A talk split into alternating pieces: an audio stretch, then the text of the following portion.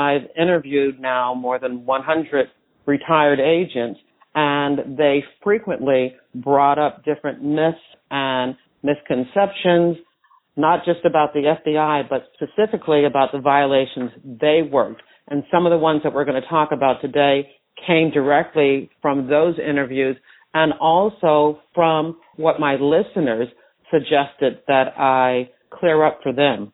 That some of these things that we're going to be talking about when we say cliches and misconceptions, some of them are intentional.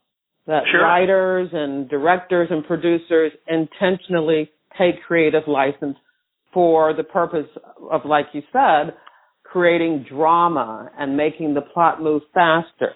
Right.